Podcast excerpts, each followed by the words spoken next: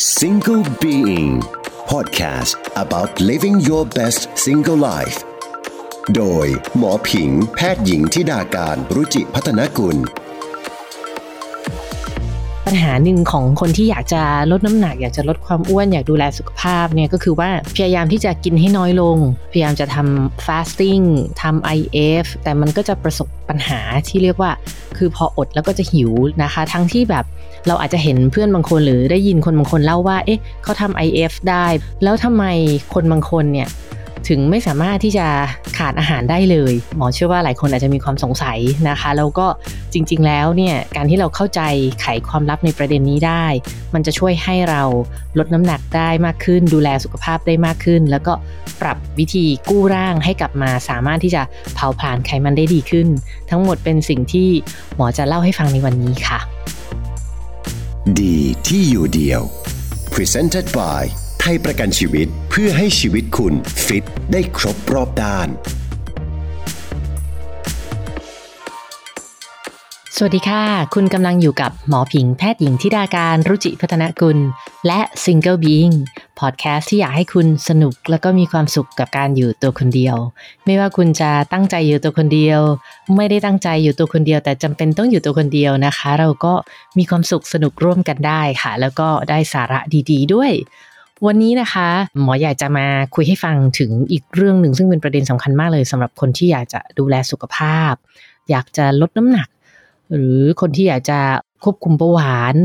เพราะว่าปัญหาหนึ่งของคนที่อยากจะลดน้ำหนัก อยากจะลดความอ้วนอยากดูแลสุขภาพเนี่ยก็คือว่าเชื่อว่าเอ๊ะพยายามที่จะกินให้น้อยลงนะคะ หรือว่าพยายามจะทำ fasting ทำ IF intermittent fasting หรือพยายามจะแบบไม่กินมื้อเย็นบ้างหรืออะไรบ้าง แต่มันก็จะประสบปัญหาที่เรียกว่า คือพออดแล้วก็จะหิว หรือว่าพอแบบ เอาเป็นว่าไม่ถึงกับอดอะแค่ไม่ได้กินอาหารแบบสามสี่ชั่วโมง หรือแค่เลท จากมื้อที่ควรจะกินไปแป๊บเดียวก็หิวจนแบบหน้ามืดตาลายน้ำตาลตก แล้วก็รู้สึกว่าต้องหาอะไรเข้ามากินเลยนะคะ ทั้งที่แบบเราอาจจะเห็นเพื่อนบางคนหรือได้ยินคนบางคนเล่าว่า เอ๊ะเขาทำ IF ได้แบบ 16 8 คืออดได้ 16 ชั่วโมง หรือบางคนทำวันมิวอเดย์อดได้แบบเกือบทั้งวัน แล้วทำไมคนบางคนเนี่ยถึงไม่สามารถที่จะขาดอาหารได้เลย แบบนิดเดียวก็น้ำตาลตกละตื่นมาไม่ได้กินอะไรนิดหน่อยก็น้ำตาลตกละ แต่ในขณะที่บางคนสามารถที่จะอยู่ได้แม้ว่าจะทำการ fasting ซึ่งตรงนี้หมอเชื่อว่าหลายคนอาจจะมีความสงสัยนะคะ แล้วก็จริง ๆ แล้วเนี่ยการที่เราเข้าใจไขความลับในประเด็นนี้ได้ มันจะช่วยให้เราลดน้ำหนักได้มากขึ้น ดูแลสุขภาพได้มากขึ้น แล้วก็ปรับวิธีกู้ร่างให้กลับมาสามารถที่จะเผาผลาญไขมันได้ดีขึ้น ทั้งหมดเป็นสิ่งที่หมอจะเล่าให้ฟังในวันนี้ค่ะ ก่อนอื่นเลยเราต้องเข้าใจว่าจริง ๆ แล้วอะคนเราอะถูกวิวัฒนาการมา เพื่อให้สามารถที่จะเลือกใช้แหล่งพลังงานหลาย ๆ แบบมาปรับเป็นพลังงานในร่างกายได้ หรือว่าเรียกว่าเป็น metabolic flexibility คือมีความยืดหยุ่น เปรียบง่ายๆ เหมือนรถไฮบริดอะค่ะ คือบางจังหวะก็ใช้เป็นน้ำมันเผาผลาญ บางจังหวะก็ใช้เป็นไฟฟ้าใช่ไหมคะ มีการสวิชไปมาระหว่างแหล่งพลังงานในการขับเคลื่อนรถ เพื่อประหยัดพลังงานที่สุด ซึ่งจริงมนุษย์เราเนี่ยก็มหัศจรรย์แบบนั้นเหมือนกันค่ะ คือจริงตั้งแต่ในยุคสมัยที่เรายังต้องออกล่าสัตว์หาอาหาร คือต้องเข้าใจว่าในยุคดึกดำบรรสมัยนั้น มนุษย์เราไม่ได้มีอาหารที่จะกินได้ตลอดเวลา เขาไม่ได้มีตู้เย็นที่จะเปิด แล้วก็แบบหาอะไรกินได้ ไม่ได้มีแบบบะหมี่กึ่งสำเร็จรูปที่จะเอามาต้มน้ำแล้วกินได้ถ้าหิวยามดึก ดังนั้นในคนยุคนั้นเนี่ยคือถ้าจังหวะที่หาอาหารไม่มีไม่มีอาหาร หรืออากาศเย็นมากออกนอกถ้ำไม่ได้หรืออะไรก็ตามเนี่ยเขาก็จะมีช่วงที่เขา fasting แล้วก็มันจะมีบางช่วงที่เขาได้อาหารมีอาหารกินก็จะได้ feeding ซึ่งมนุษย์เราอะจริง ๆ วิวัฒนาการในยุคนั้น มันก็เลยทำให้ร่างกายเราเนี่ยปรับช่วงที่มีอาหารกินนะอยู่ดีกินดีก็จะใช้น้ำตาลกลูโคสเป็นแหล่งพลังงานนะคะ ก็จะเอามาผ่านกระบวนการ glycolysis pyruvate oxidationจนเกิดเป็นพลังงานให้เซลล์นำไปใช้ ในขณะที่ในช่วงที่ฟาสติ้งคือช่วงที่ไม่ได้มีอาหารไม่ได้อยู่ดีกินดี เราก็สามารถที่จะเอาแฟตหรือไขมันที่สะสมในร่างกายเนี่ยมาผ่านกระบวนการ fatty acid oxidation เปลี่ยนเป็นพลังงานให้ใช้เช่นกัน มันก็เลยทำให้เราอยู่รอดได้ทั้งในช่วงที่มีอาหารกิน และช่วงที่อดอดอยากๆ ไม่มีอาหารกิน เพราะร่างกายสามารถที่จะสวิช แหล่งที่จะเอามาทำให้เกิดพลังงานได้นะคะ ซึ่งอันนั้นเนี่ยเป็นความมหัศจรรย์ของมนุษย์เลย คือมีความสามารถในเรื่องของ metabolic flexibility แต่ทีเนี้ยปัญหามันเกิดขึ้นนะคะก็คือจากยุคหินมายุคปัจจุบัน คนยุคปัจจุบันน่ะ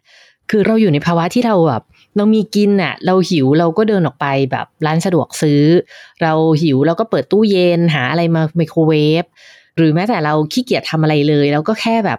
ฉีกถุงขนมก็กินได้ละ คือเราก็สามารถที่จะฟีดตัวเองตลอดเวลา จนบางครั้งเราก็มีมื้อหลัก มีมื้อย่อย มีมื้อระหว่างอ่านหนังสือ มีมื้อที่เราแบบเอาไว้กินเล่นคุยกับเพื่อนอะไรก็ตาม เรียกได้ว่าเราอยู่ดีกินดีแทบทั้งวัน ซึ่งอันเนี้ยมันจะมีศัพท์ที่เรียกว่าพวกเราทุกคนเนี่ยแหละอยู่ในภาวะ chronic over nutrition คือเรากินมากเกินไปอย่างเรื้อรังกินตลอดเวลา ซึ่งการที่เรากินมากไปเรื้อรังกินตลอดเวลาสิ่งที่เกิดขึ้นคืออะไร ก็คือมันไม่ได้ดีกับสุขภาพร่างกายค่ะ มันทำให้ความยืดหยุ่นในการเผาผลาญหรือ metabolic flexibility เราเนี่ยต่ำลงทำให้ความสามารถในการสวิชในการใช้พลังงานของเราเนี่ยต่ำลงทำให้เจ้าโรงงานผลิตไฟฟ้าเล็กๆ ที่อยู่ในเซลล์ที่เรียกว่าไมโตคอนเดรียของเราเนี่ย มันทำงานได้แย่ลงนะคะ หรือถ้าการแพทย์ก็จะเรียกว่าเป็นแบบ impair function หรือ mitochondria dysfunction นะคะ คือทำงานได้ไม่ค่อยดี เกิดอนุมูลอิสระสะสมในไมโตคอนเดรียมีเรื่องของภาวะดื้อต่ออินซูลิน ดื้อต่อฮอร์โมนอินซูลิน ซึ่งนำไปสู่เบาหวานเกิดขึ้นในร่างกายเมื่อเรากินตลอดเวลา และเมื่อเรากิน high fat หรือกินไขมันสูงเรื้อรัง ก็ส่งผลต่อไมโตคอนเดรียเช่นกัน คือมันโหลดการทำงานของไมโตคอนเดรียหรือโรงงานไฟฟ้าในเซลล์เราเนี่ยแหละ ดังนั้นผลที่เกิดขึ้นน่ะก็คือเมื่อเรากินเยอะเรื้อรังตลอดเวลา มันก็ทำให้ความสามารถในการที่เราจะสวิชไปใช้น้ำตาลบ้างใช้ไขมันในร่างกายเผาผลาญบ้างเนี่ยลดลง เรียกว่าเป็น metabolic inflexibility คือขาดความยืดหยุ่นในร่างกายนะคะ ซึ่งมักจะพบในคนที่เป็นโรคอ้วน แล้วก็เป็นโรคเบาหวาน มันก็เลยเป็นสาเหตุที่ว่าพอเวลามีกินก็เอากลูโคส จากอาหารไปใช้ใช่ไหมคะอาหารถูกเปลี่ยนเป็นน้ำตาลในเลือดน้ำตาลในเลือดถูกเอาไปเปลี่ยนเป็นพลังงานก็เอาไปใช้ แต่พอเวลาน้ำตาลตกปุ๊บแทนที่ร่างกายจะดึงไขมันที่สะสมอยู่มาใช้ก็ไม่ค่ะ ก็ทำให้เราแบบน้ำตาลตกปุ๊บก็หิว หิวก็อยากกินอีก ก็ไปหาอะไรมากินต่อ มันก็เลยเป็นภาวะที่เราไม่สามารถที่จะหยุดยั้งตัวเองได้ แล้วปล่อยให้ไขมันที่สะสมอยู่ได้ถูกนำมาเผาผลาญใช้งาน อันนี้คือปัญหาที่เกิดขึ้นนะคะ ซึ่งหมอจะมาเล่าให้ฟังว่าแล้วเราจะแก้ปัญหายังไงนะคะ ก่อนอื่นก็ต้องเข้าใจว่าวิธีการแก้ปัญหามันก็จะต้องมีตั้งแต่หนึ่งเรื่องของฝั่งการทานอาหารนะคะ หรือว่า intake อาหารที่เราจะทานเนี่ยเราอาจจะต้องปรับวิธีการทานนิดหนึ่งอันแรกเลยก็คืออาจจะทำในเรื่องของ IF หรือพยายามทำ intermittent fasting คือมีจังหวะให้ร่างกายได้อดอาหารหรือว่า fasting บ้าง เพื่อให้ฝึกร่างกายให้ได้ ปรับไปใช้พลังงานอีกประเภทหนึ่ง เปลี่ยนจากเผาผลาญพลังงานจากน้ำตาลอย่างเดียว เปลี่ยนมาใช้ในเรื่องของแฟตบ้าง ให้เกิด fatty acid oxidation บ้าง ซึ่งแน่นอนว่าปัญหาของคนกลุ่มนี้คือทำ IF ยากหรือ fasting ยาก หมอคิดว่าอาจจะค่อยๆ เริ่มทีละนิดทีละหน่อย คือคนกลุ่มนี้บางคนอาจจะพออดอาหารแค่แบบ สามชั่วโมงสี่ชั่วโมงก็หิวแล้ว อาจจะค่อยๆ เพิ่มจำนวนชั่วโมง อาจจะยังไม่ต้องแบบหักโหม เริ่มต้นที่แบบสิบหกแปดหรือยี่สามหนึ่งหรืออะไร ค่อยๆ เริ่มไป ทีละนิดทีละนิดนะให้ร่างกายมันค่อยๆ เทรนตัวเองในการที่จะเกิด metabolic flexibility ค่อยๆ ฝึกที่จะเผาผลาญพลังงานจากไขมันเป็น ประเภทของอาหารที่รับประทานก็สำคัญนะคะ ควรที่จะลดการทานน้ำตาล แล้วก็แป้งขัดขาวลง เพราะว่าสองสิ่งนี้มันโหลด ไมโตคอนเดรียหรือว่าโรงงานไฟฟ้าในเซลล์ของเราเอง แล้วก็พยายามเตือนตัวเองคือบางคนพอลดน้ำหนักหรือว่าพอทำ IF เนี่ย พอช่วง feeding ก็คือจะ overeating ก็คือจะกินเยอะมาก ๆ เลย มากเกินไปมากกว่าปกติที่ตัวเองกินด้วยซ้ำเพราะคิดว่าไม่เป็นไร เราทำ IF อยู่แล้ว เราทำ fasting อยู่แล้ว ซึ่งจริงการที่เรา overeating เนี่ย มันก็จะไปเพิ่ม workload หรือว่าเพิ่ม ความหนักเหนื่อยให้กับพลังงานโรงงานไฟฟ้าในเซลล์เรา ดังนั้นในส่วนของ intake เนี่ยการที่เราจะกู้ร่างให้กลับมาเผาผลาญไขมันได้มากขึ้นหนึ่งก็คือพยายามลองฝึกทำ intermittent fasting ดู แต่ทางนี้ถ้าเกิดว่ามีโรคประจำตัวก็ปรึกษาแพทย์ก่อน ถ้าไม่มีโรคประจำตัวเนี่ยหมอว่าค่อยๆทำทีละสเต็ปค่อยๆ เพิ่มจำนวนชั่วโมง fasting ไปเรื่อยๆ อาจจะตั้งเป้าไว้ที่ 16ทับ8ก็คือ fasting 16 feeding 8 หรือว่าอดอาหาร 16 ชั่วโมง กินอาหาร 8 ชั่วโมง แต่ว่าค่อยๆ เริ่มจำนวนชั่วโมงทีละน้อยเท่าที่ทำได้ อันนี้คือในส่วนของ intake หรือฝั่งการกิน ส่วนของการใช้พลังงานเนี่ย การออกกำลังกายจริง ๆ แล้วสำคัญมากในแง่ว่า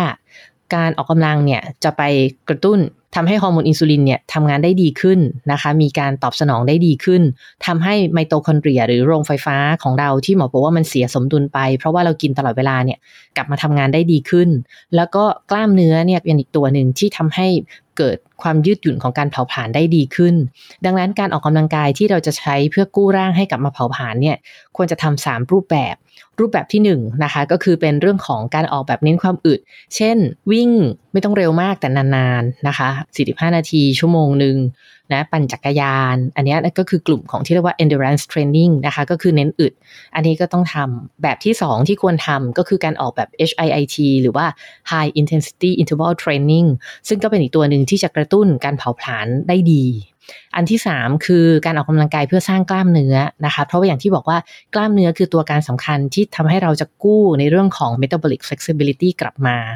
ดังนั้นการออกกำลังกายเช่นการเล่น weight วิดพื้น squat สร้างกล้ามเนื้อก็เป็นสิ่งสำคัญ แนะนำให้ทำทั้ง 3 แบบ อีกอันนึงซึ่งจริงน่าสนใจมี paper พอสมควร แต่ว่าในทางปฏิบัติเนี่ยอาจจะยากหน่อยนะคะก็คือเรื่องของการ expose กับความเย็น การได้เจอความเย็นนะคะ มันมี paper ที่ให้กลุ่มตัวอย่างเนี่ยไปวิ่งในที่อากาศหนาวประมาณศูนย์องศานะคะเขาพบว่า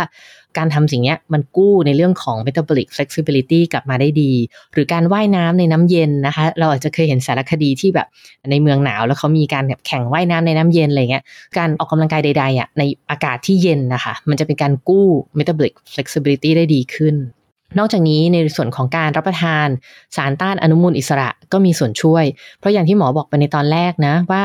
ตัวไมโตคอนเดรียหรือว่าโรงไฟฟ้าของเซลล์เราเนี่ยมันถูกอนุมูลอิสระ สะสมเยอะจากการที่เรา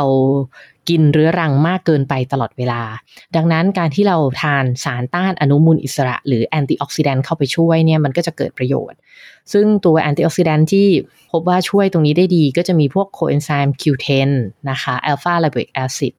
นะหรือว่าวิตามินซีนะคะ แต่ทั้งหมดทั้งมวลเนี่ยถ้าทานจากอาหารโดยธรรมชาติได้ก็ดี ซึ่งการที่เราโฟกัสทั้ง ประเภทของอาหารที่กินเข้าไป การทำ IF การออกกำลังร่วมกับการทาน antioxidant ที่เหมาะสม อันนี้จะเป็นการกู้ในส่วนของให้ร่างกายได้กลับมารู้จักการเผาผลาญไขมันในร่างกายมากขึ้น สรุปแล้วในเรื่องของการลดน้ำหนักส่วนตัวหมอเองหมอมองว่า ลดน้ำหนักไม่ใช่การอดอาหาร แต่ลดน้ำหนักเป็นการปรับสมดุลในร่างกายใหม่ ตั้งแต่สมดุลของฮอร์โมน เพราะว่าการลดน้ำหนัก การอ้วนมันก็จะมีเรื่องของฮอร์โมนที่ไม่สมดุล ไม่ว่าจะเป็นการดื้อต่อฮอร์โมนเลปตินหรือฮอร์โมนอิ่ม การที่มีฮอร์โมนเกรลินหรือฮอร์โมนหิวมากเกินไป การที่มีภาวะดื้อต่อฮอร์โมนอินซูลิน ทั้งหมดคือความไม่สมดุลของฮอร์โมน 2. คือสมดุลของกัดไมโครบหรือประชากรแบคทีเรียในลำไส้ใหญ่ นะคะ ซึ่งถ้าใครที่ติดตามกันมาตลอด ไม่ว่าจะ Twitter หรือว่าตามพอดแคสต์เนี้ย ก็จะได้ยินหมอพูดถึงบ่อยๆ เกี่ยวกับความสำคัญของประชากรแบคทีเรียในลำไส้ใหญ่ แบคทีเรียชวนอ้วน แบคทีเรียชวนผอม ถ้าเรามีประชากรแบคทีเรียชวนผอม เรามีประชากรแบคทีเรียที่สมดุล การคุมน้ำหนักก็จะง่ายขึ้น และ 3. ซึ่งเป็นสิ่งที่หมอเล่ามาในพอดแคสต์นี้ก็คือเรื่องของการกู้คืน metabolic flexibility หรือการทำให้ร่างกายกลับมารู้จัก การดึงไขมันที่สะสมในร่างกายกลับมาใช้ในการเผาผลาญคนที่ฟังมาทั้งหมดแล้ว ยังจับไม่ได้ว่าแล้วสรุปหมอจะให้ทำอะไรบ้างนะเอาใหม่เลยนะ 1. ไดเอทสำคัญที่ว่าคุณ i t y กินอะไร ลด น้ำตาล แป้งขัดขาว 2. quantity คือปริมาณ พยายามคุม อยากกินมากเกินไป โหลดมากเกินไปในแต่ละมือ้อ แม้ว่าจะทำ IF ก็ตาม 3. timing กินเมื่อไหร่นะคะ ก็คือ กินในช่วงเวลาที่ เหมาะสมและมีช่วงเวลาให้ร่างกายไม่ได้กินบ้าง ยิ่งนานยิ่งดีก็คือการทำฟาสติ้งบ้างนะคะเพื่อกู้ร่าง อันนี้คืออันที่หนึ่งสำคัญที่กินอะไรกินแค่ไหนกินเมื่อไหร่ อันที่สองออกกำลังออกกำลังก็ 3 อย่าง ออกทั้งการฝึกความอึดออกทั้ง HIIT แล้วก็ออกทั้งการสร้างกล้ามเนื้อ แล้วก็ 3 เน้นรับประทานสารต้านอนุมูลอิสระทั้งจากผักผลไม้หรืออาหารเสริมที่เหมาะสมค่ะ ทั้งหมดนี้คือเทคนิคการกู้ร่างให้กลับมาเผาผลาญไขมันเป็น ถ้าคุณผู้ฟังคิดว่าฟังแล้วมีประโยชน์ก็อย่าลืมนะคะ ฝากกดไลค์ กดแชร์นะคะ กด subscribe แล้วก็แชร์ไปให้คนที่คุณรัก ให้รักดูแลชีวิตไปด้วยกันนะคะสำหรับวันนี้เวลาหมดแล้วค่ะ ขอบคุณที่เปิดมาฟังกันค่ะ ขอให้มีความสุขมาก ๆ ในคืนนี้ค่ะ สวัสดีค่ะ Single Being Podcast about living your best single life โดย หมอผิง แพทย์หญิงทิดาการรุจิพัฒนกุล ดีที่อยู่เดียว Presented by ให้รักดูแลชีวิต ไทยประกันชีวิต